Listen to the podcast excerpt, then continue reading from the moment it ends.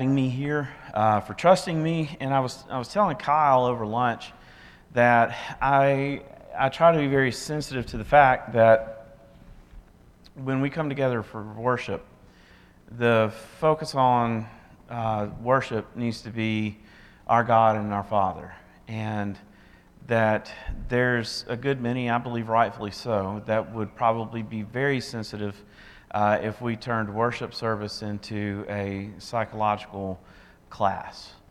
And so I want you to know that in the preparation for uh, this weekend and that sort of thing, I wanted to be uh, very mindful of, of taking the, the approach that the Bible and this topic are actually very harmonious with one another. That God is actually uh, aware of and tuned into uh, the things that we go through while we walk on this earth. And that includes our emotional well being, and that includes our mental health. And so this morning, as I preached to you and I shared uh, Bible class with you,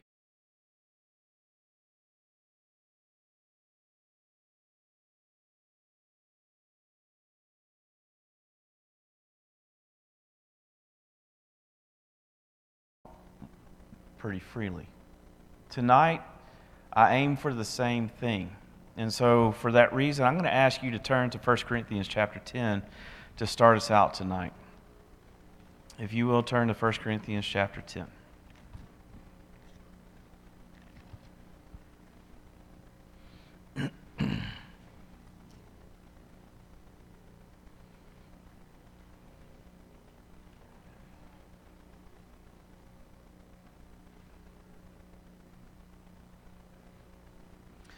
And we're going to go to verse 12, and we're going to talk about that for just a little bit, okay? 1 Corinthians chapter 10, verse 12. And it simply says this, and you can read prior to this. Again, it begins with the word therefore. So I would encourage you to do that. And you can read the following verses because it has some very powerful things uh, contained therein. Uh, but we're going to focus on verse 12 and it says this Therefore, let him who thinks he stands take heed lest he fall. I'm going to ask you to turn over to Galatians chapter 6 with me as well. Galatians chapter 6.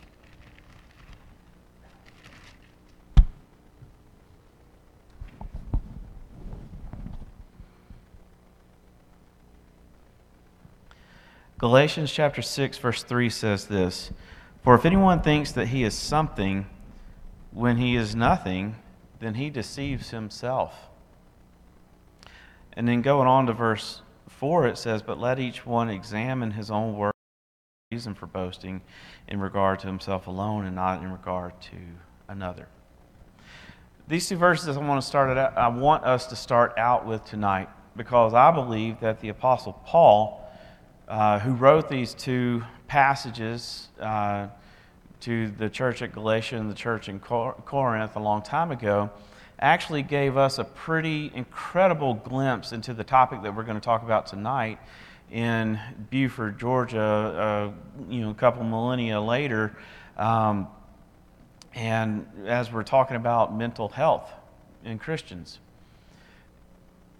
what he actually addresses is a very very integral part of learning to cope with the cycle of addiction.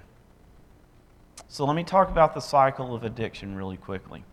I need to talk about two things tonight, and I, and I hope to get to both within the allotted time. There's the individual cycle of addiction, and then there is the people that feed into addictions. And I need to very carefully handle that second one because a lot of times, if you are a loved one of somebody that is addicted to something, then you can hear what I need to say about that second portion in somewhat of a judgmental way. And it is never intended to be a judgmental thing when we discuss kind of the, the roles that uh, we play in such a system. So let's talk about the individual cycle of addiction. We, Auburn either just scored a touchdown or it's on the screen. Auburn didn't score a touchdown. Okay, so it's on the screen. Well, that's good. All right. Thank you guys for your hard work back there. We are up and running, and we're good to go. All right. So um, that's perfect timing because let's get now to, we just read our verses, and let's get to this slide. I don't know how, okay, good deal. I would encourage you all, even though it is up on the screen, you can, you can zoom in and take a picture of that. Or if you're the kind of person that learns better by writing things down, which I am, um, you can go ahead and begin to replicate that on your own individual piece of paper. But somehow, some way, I would encourage you to be able to encode this into your memory. It's going to be valuable for you to be able to look at addiction in a different way in a non judgmental way because judgment feeds addiction. So let's talk about the individual cycle of addiction tonight. I think it's in the air, guys. My computer's now frozen. so I'm going to go off of that screen. Okay. Well, I'm glad y'all got up and running right as mine froze up. Okay. So, um, yeah, there's a laser pointer. That's good. Let's, let's take a look at what we have here. I'm going to ask you to notice a few things about this cycle that we have up on the screen.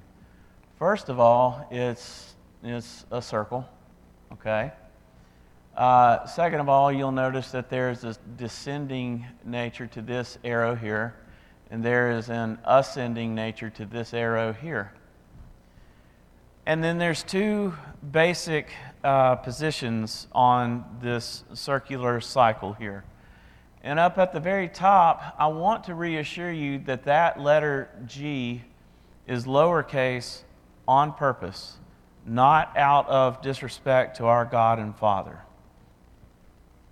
That is what is called the God position in, uh, in addiction treatments. And we'll get to that in just a moment. But that's actually not a great thing.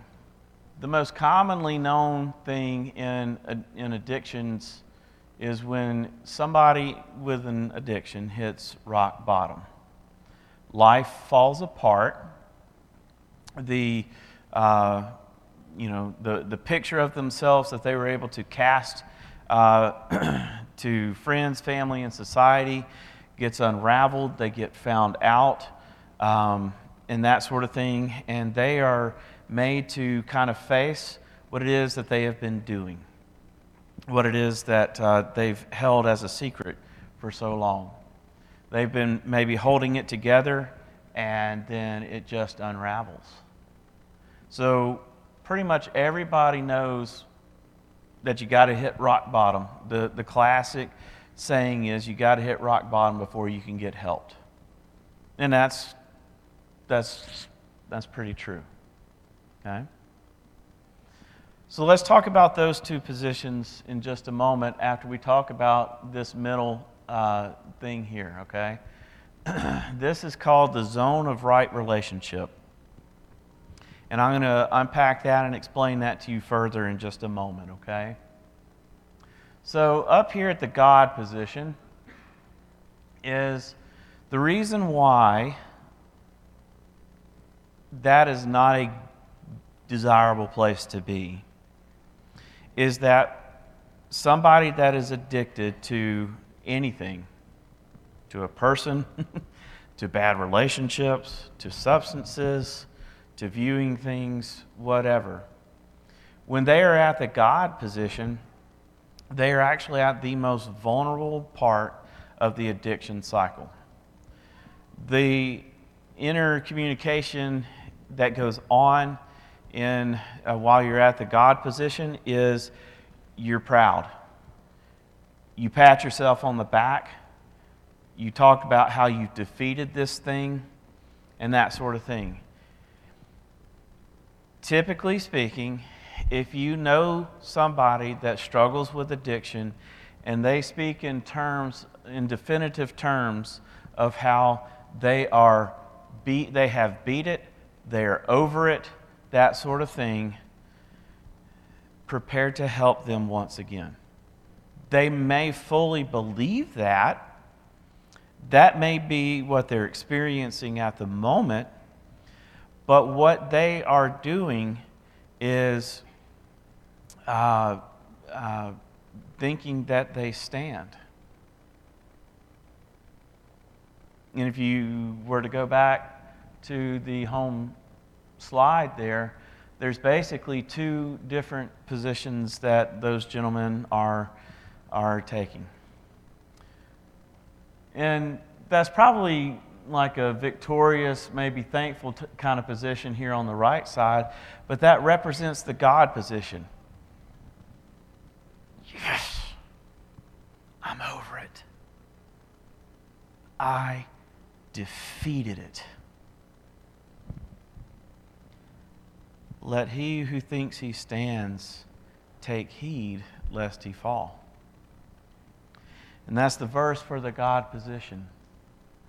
Whenever there is a, a, a moment of victory, prepare to ask for help if that's what you're struggling with, or prepare to stand in the gap for your loved one if they are the addict. Now, let's take a, a little path downward here. Mm-mm, I messed up. I pressed the wrong button. There we go. All right. Let's take a little, uh, you know, stroll down this path here.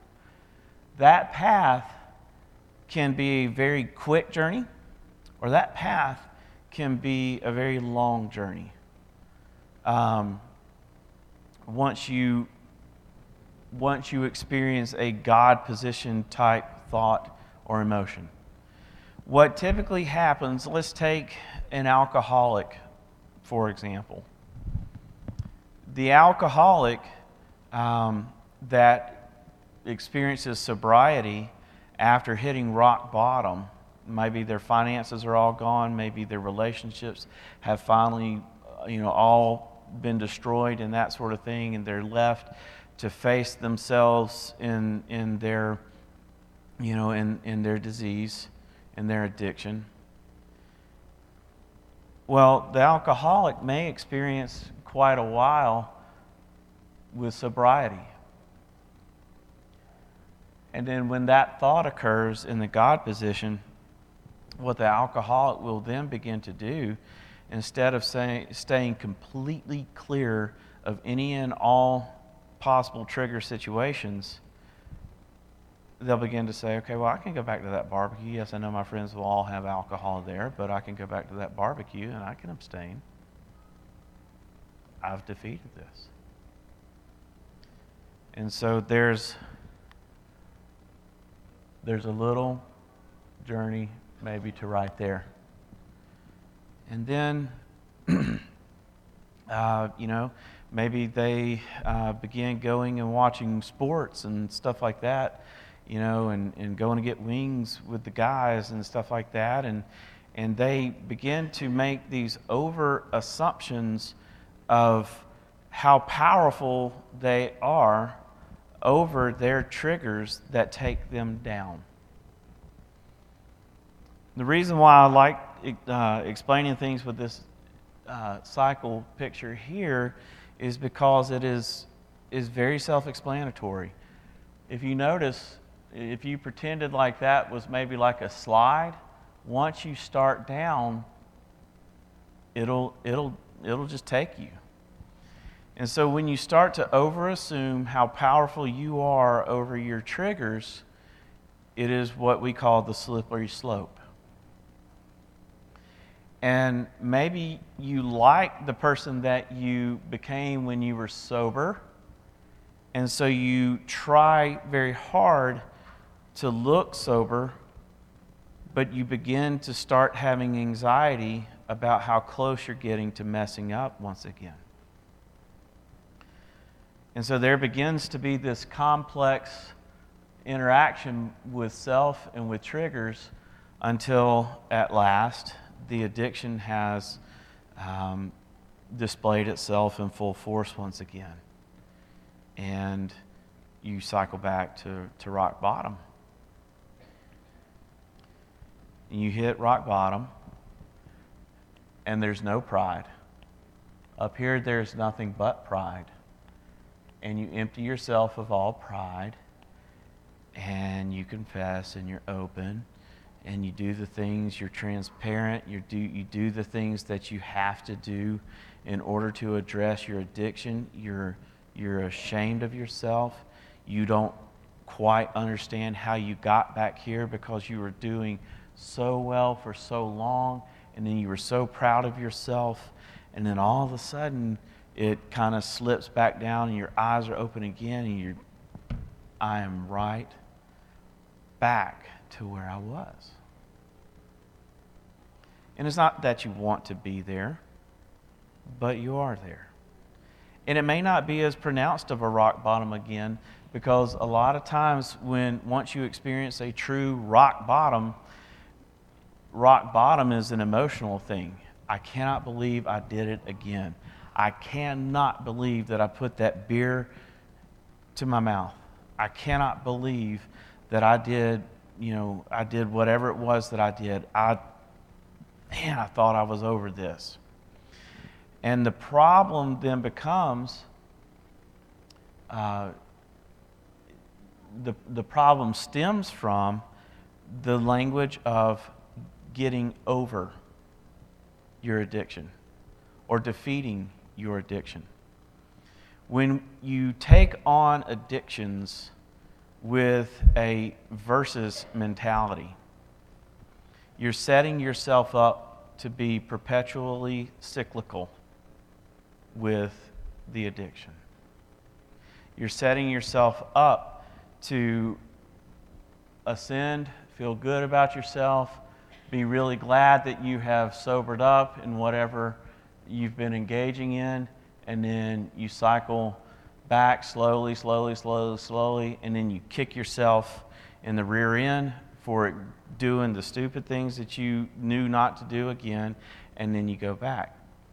The key to this is right here, this middle portion, the, the equator, right there. What we call the zone of right relationship.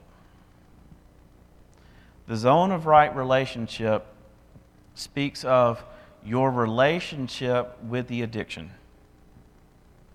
not the competition with the addiction but the relationship with the addiction. Because here's a fact, and this may sound sad to, to people, um, and I get that, but for the rest of life, you will have a relationship with the addiction. Now, it may be a relationship that's manageable, it may be a relationship that um, is a distant one because things have been manageable for a while.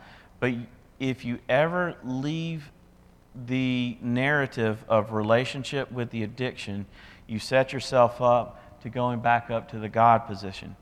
The zone of right relationship says this, and this is the most important phrase for anybody that is addicted to anything. The greatest power that I have over my addiction is to admit that I have no power over my addiction. If you want to have power over your addiction, go back to the home screen and experience life in this man's posture. Humble recognition that this thing that you're addicted to, whatever it may be, has this power over you that you yourself will never be able to fully put away. And so, therefore, there's some things that need to happen. You need to recognize the micro things that go on in your mind when trigger situations come around. I know of somebody that um, has a pretty high level job. He has an addiction that he has struggled with for years. And whenever he meets with all these extremely high level executives in his nationwide company and that sort of thing, he has a business card with his wife's name on it and he orders water and he hands these business cards out to all these executives as they're boozing it up and drinking all these top shelf liquors and that sort of thing. And he tells them, if you see my hand go on a glass of one of y'all's drinks and not on my glass of water, you call my wife immediately. And that's strange for them. And he says, I am, I am not going back. I cannot do that again. That is one of my first things. I have to do this because of my job, and I, I have to be around y'all, and this is my guard to make sure that I don't get back on that cycle. And he is so forthcoming with what he is struggling with that it is embarrassing. It is embarrassing to the men sitting at the table with him, the men and women sitting at the table with him. But he doesn't mind the embarrassment because he knows the pain of rock bottom. And so he is completely open with them. That is his way. He has experienced his triggers enough to understand that if he goes into a situation completely unprepared, he will act out again. And so he makes it where he can't. So, what is it that, that is triggering you is the question that you have to ask in the zone of right relationship.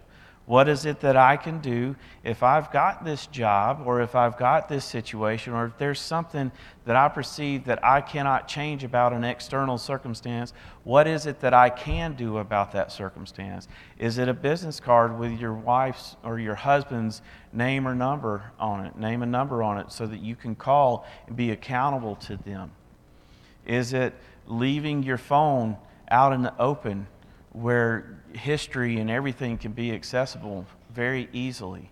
Is it, um, you know, securing an app or some software where you know it'll provide a report to to people that you've heard in the past and that sort of thing whatever it is when you're tired of experiencing rock bottom it's time to come into the zone of right relationship where you say, I cannot defeat this. I need to be vulnerable to the people that I hurt in order to not hurt them anymore and in order to manage my relationship with this addiction. Remember the zone of right relationship. The greatest power you have over your addiction is to admit that you have no power over your addiction alone. Therefore, you need to be vulnerable. Therefore, you need to be transparent. Therefore, you need to, hey, guess what else we're told to do in the church? Confess. And confession, um, the way God designed it, has a little bit of necessary pain, but a lot of necessary cleansing when we decide to be vulnerable with the people that we hurt. So let's talk about uh, something that's not on this slide. And I really wish that this was kind of a class situation. And, and, and maybe we can close out a little bit early and do a, a little bit of Q&A uh, because this is kind of very theoretical. And if, again, statistics hold true, there's a number of you in the audience tonight that are either experiencing this or have experienced this with family members or loved ones. So I would love to be able to do that, but it might not be the right setting. So let's talk about families then. There is a notion out there. Um, if you read the book Codependent No More by Melody Beattie, you'll read this in there that there has never been someone that was addicted to something that was not in a codependent relationship. So let me talk to that real quick. Codependency is simply this when parts of the family become responsible for managing the emotions of other parts of the family. When it becomes your job as a member of a family or a member of a friendship or a relationship of whatever kind to think ahead, predict the reactions, and therefore call the shots of what you do in order to manage or maneuver around the reactions of the people that you love. That's the basics of codependency. And what happens in, in uh, families, especially with families of addicts, is there's this over concern of hurt feelings. There's, there's, there's a hundred or more different concerns that go on between an over concerned, very loving person in the family and the person that is addicted. The last thing that an addict needs is for somebody to be managing their emotional reactions. But very close to the last thing that a person who is addicted to something needs is to be preached at. Because there's what's called the cycle of shame when it comes to addictions as well. Because a person that is addicted to something is very well acquainted with the feeling of shame.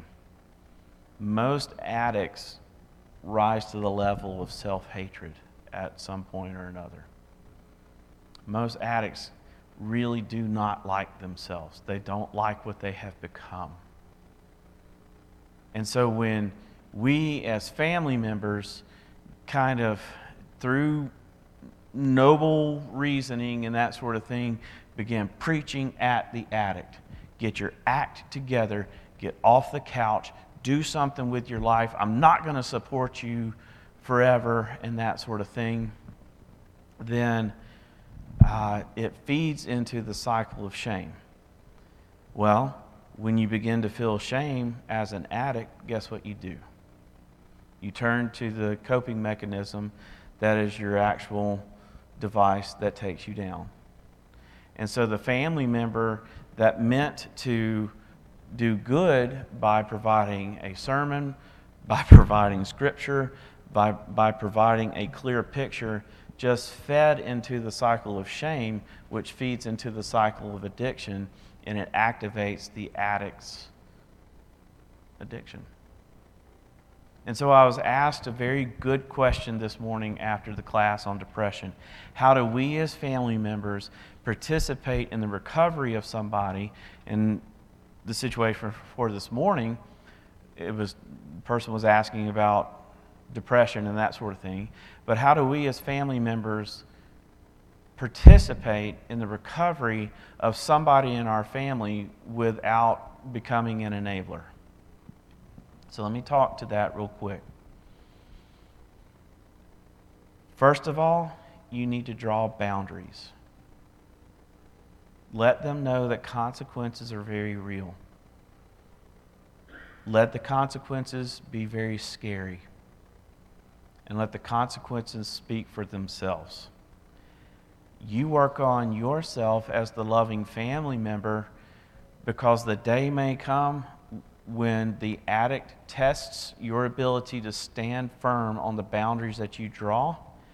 And at that point, if you don't act on the boundaries that you set, then you've just codependently re entered into the cycle of addiction. So set boundaries, make them believable, make them big enough that it is a deterring factor for the person that is addicted. So that in their mind, if they go back to this, what they will lose for going back to it isn't worth participating in, the addiction. So draw boundaries. Secondly, ask questions. Don't ask leading questions as though they are a witness on a stand in a courtroom. Ask questions out of love. Ask questions out of uh, betterment. and you know the person that you're with. You know how they behaved when they were on the descending side of the cycle. You know how they behaved when they were on the ascending side of the cycle. And so when you ask questions and you get answers, you have a feeling of how honest they are being with you. And those are going to be uncomfortable conversations, but they are necessary, uncomfortable conversations. When somebody is experiencing an addiction, there's not really anything comfortable about life again. And so you've got two options. You can be comfortable relatively and deal with an addiction, or you can be uncomfortable and you can have relative assurance that the addiction relationship is manageable. It's the families and it's the couples and that sort of thing that are willing to sit down and and and have you know receipts all out in the open and you know just everything vulnerable with one another that are the ones that are able to keep the addict in the zone of right relationship and maintain sobriety. And I hope that this helps tonight. I hope that this does not come across as judgmental tonight. You never really start out asking to be an addict. You might experiment, you might be exposed, you might do something stupid, make a real bad decision one night for, uh, you know, a chemical that's way too strong for the human brain to say no to once you've experienced it. Rarely does the addict say, hey, 10 years from now, I want to have a family, but also be struggling with this addiction, and I want to ruin everything. That's my goal. That's my 10 year goal. Five year goal is to be active in the addiction, okay? Um, never does an addict do that. The addict, small step by small step by small step by small step, experiments with what becomes the addiction until they find themselves in the position of rock bottom and they say, Oh my goodness, that got real. And I never thought that I would have to experience that. So, if you're experiencing addiction yourself, if you know somebody on the cycle of addiction, there's always hope. If you're experiencing somebody that's a loved one that's on the addiction cycle and is, is trying to learn to manage it, take care of yourself so that you can take care of them. Be there for them. Encourage vulnerability. Encourage them to have somebody that they can be accountable to. Let them be accountable to you. Check in on them. Don't talk down. Don't engage in the cycle of shame. Be open. Addiction can be something that can be managed addiction can be something that you can look back on and say, it's been a long time since I've acted out on my, my addiction. My triggers are in my head. I know what I'm, I know what I'm triggered by. And I am always aware. But the number one thing that we all need to remember when it comes to addictions is that when we think we are something, when we are nothing, we are deceiving ourselves and when we think that we're standing in victory, is the moment that we begin the process of falling to our knees in defeat. So stay humble. Stay ready to admit and stay in the zone of right relationship so that you can enjoy life clear headedly from this moment on. And if you're ready to defeat, I said it, if you're ready to get to where you can manage addiction, if you need to get to the point where you admit that you are tired of actively being in your addiction. Or if you're a family member who has somebody that is struggling with something that is just tearing at you and you've been struggling for a long time, folks, that is what the body of Christ is about.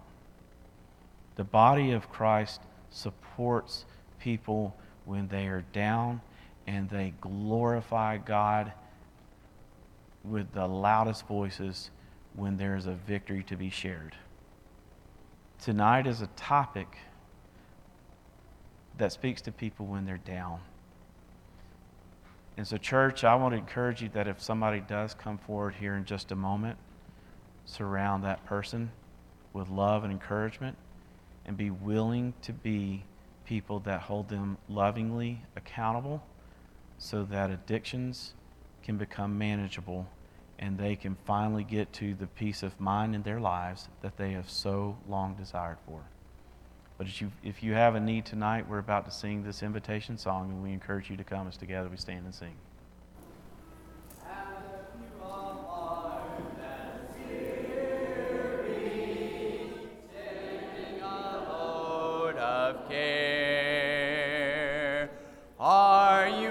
Soul that's sinking?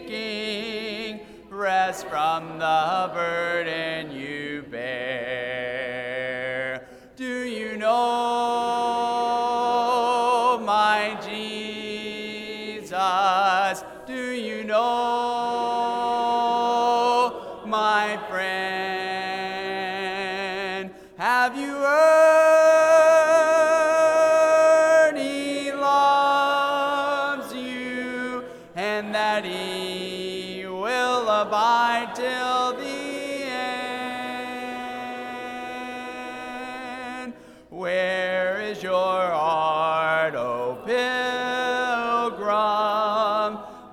What does your light reveal? Who hears your call for comfort when not but sorrow you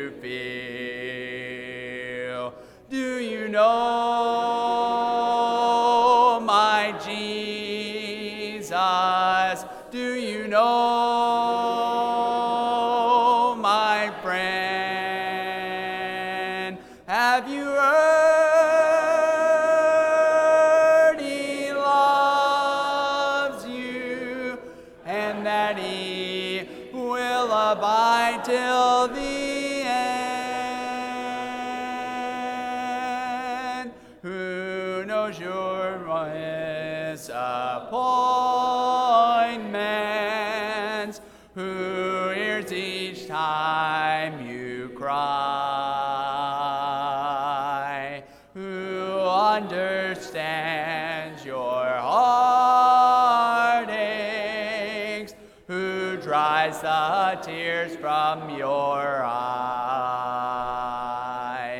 Do you know my Jesus? Do you know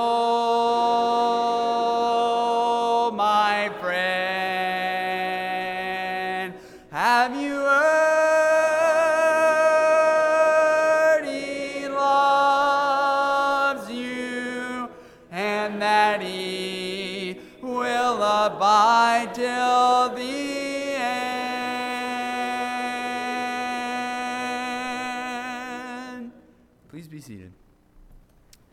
time we'll have a couple more songs. This first one is going to be for the um, preparation for the Lord's Supper. If you've not had the opportunity to partake of that, please uh, exit the rear doors and the ushers will direct you to where that is.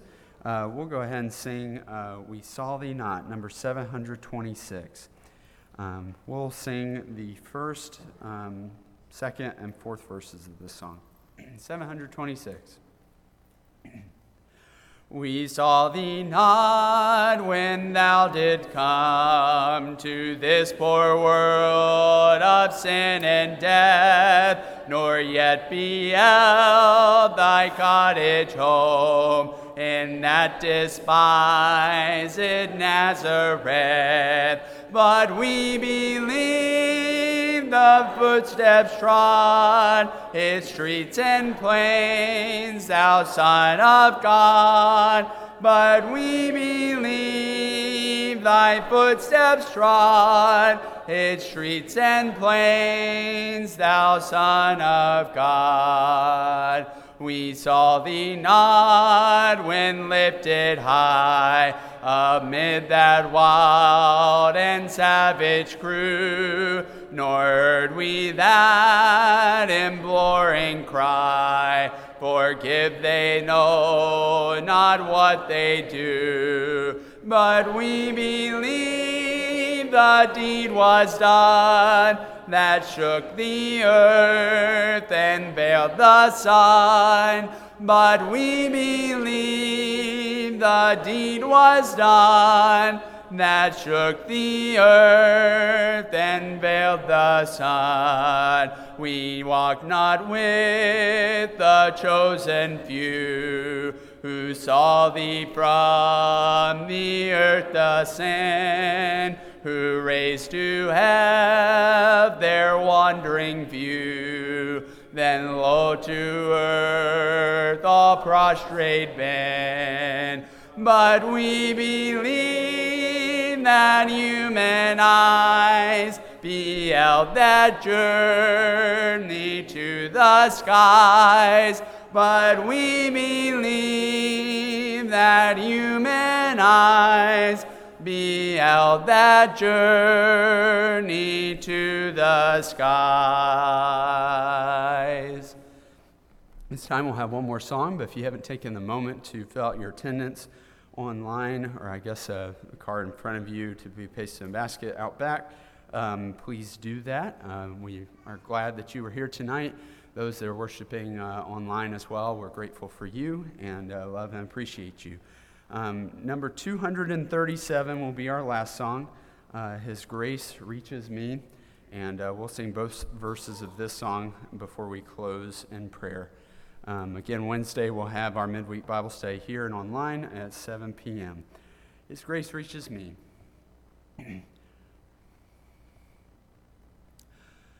Deeper than the ocean and wider than the sea is the grace of the Savior for sinners like me. Sent from the Father, and it thrills my soul just to feel and to know that His blood makes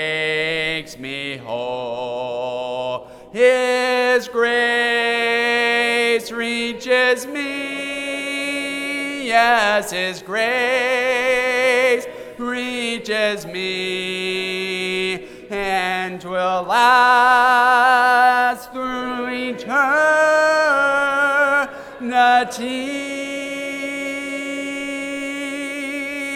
Now I'm under His control and I'm happy in my soul just to know that His grace reaches me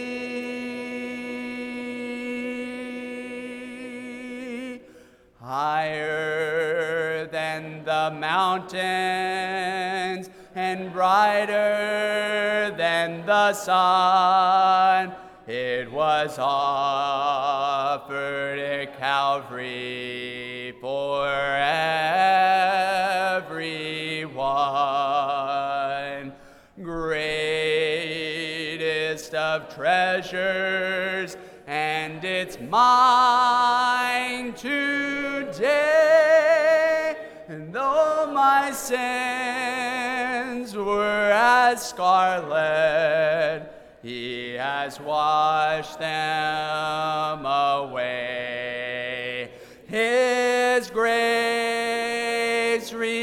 Reaches me. Yes, His grace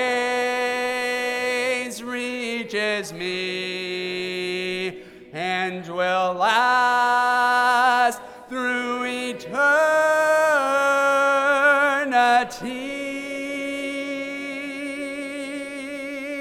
Now I'm under his control and I'm happy my soul just to know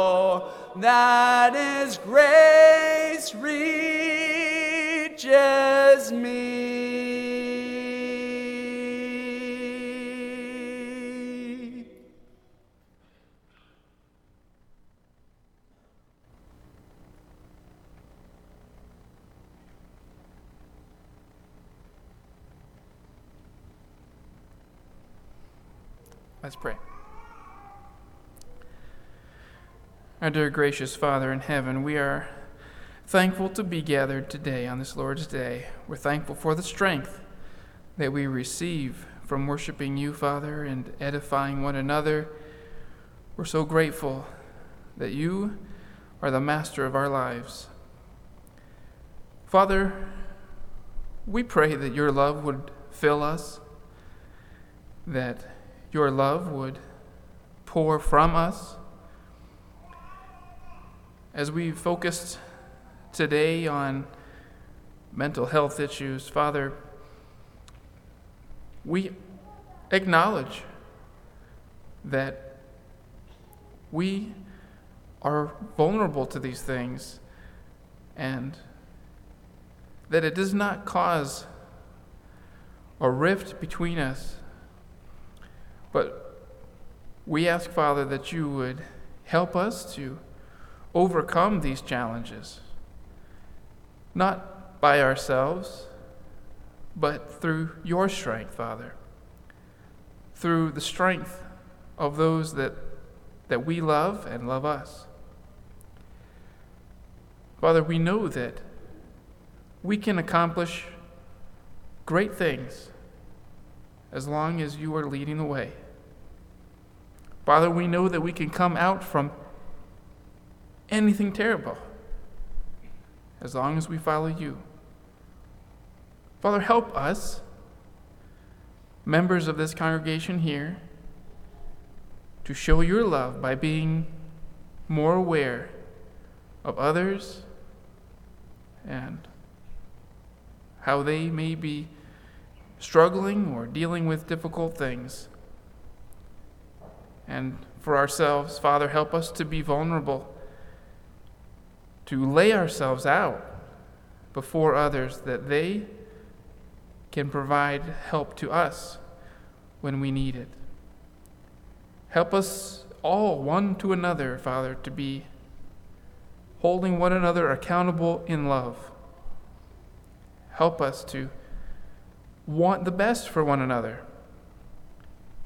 Not just because we like each other, but because, Father, we are all your children. And we want to see your children succeed.